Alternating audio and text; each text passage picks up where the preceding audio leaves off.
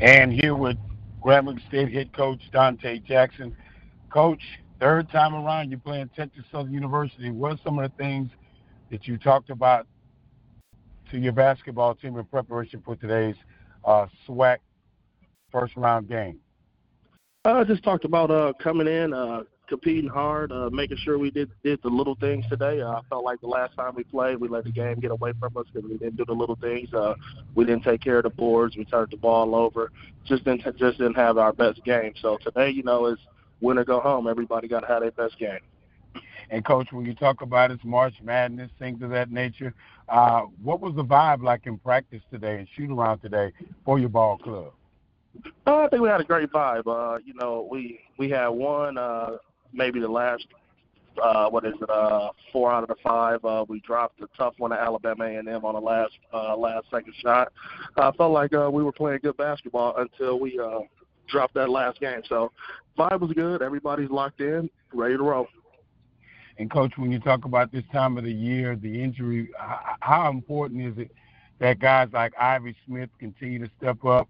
Also, Jackson continues to step up that's when that leadership really, really plays a big part uh, in the season.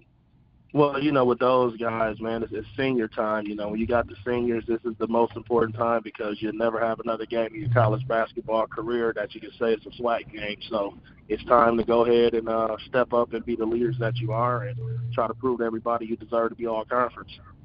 Coach, talk about this Texas Southern basketball team. We've lost a two games on this past road trip, what are some of the things that you've seen on tape that kind of grabbed your eye about this Texas Southern basketball team?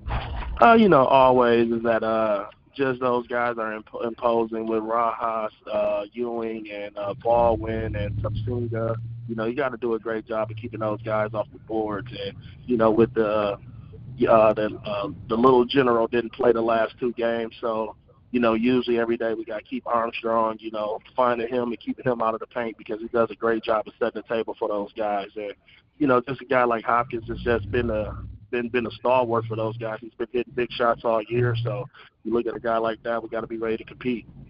You got guys like Prince because we played you guys on the road in in Grambling State. It seems like uh, Jackson came on strong early but kind of faded a little bit late. But when he started to fade, Prince Moss was right there to collect some of the slack, some of that scoring slack. Yeah, you know that's the, that's the thing about today. I think it's two good teams going against each other, uh, where both teams got alternative weapons. I guess you could say if if this person isn't playing well, another guy is capable of step stepping up. So, you know, just going through their roster, you know, guys like guys can step up every night. So Prince can step up, Bryson can step up. It could be Kelton Edwards. It could be uh, it, it could be somebody else from Texas Southern like Ewing. It could be another person every night. And one of the things about it, Grambling State is a very physical basketball team. Texas Southern is a very physical basketball team. I think the, the foul situation will definitely play a big part in this basketball game. Who can who can who can control things defensively? Well, I think I think that's a major thing. I think we didn't do a good job of boxing out last game, and we gave up some some easy uh, rim uh, rim action. So it's either a foul or give up a layup. And I think it's a big thing about free throws today. Guys got to make their free throws. Got to try to guard without fouling, and you know just uh, finish finish your opportunities. Coach, thank you so much for taking time out with us, and we look forward to talking with you later on down the line. Thank you so much. Have a blessed day.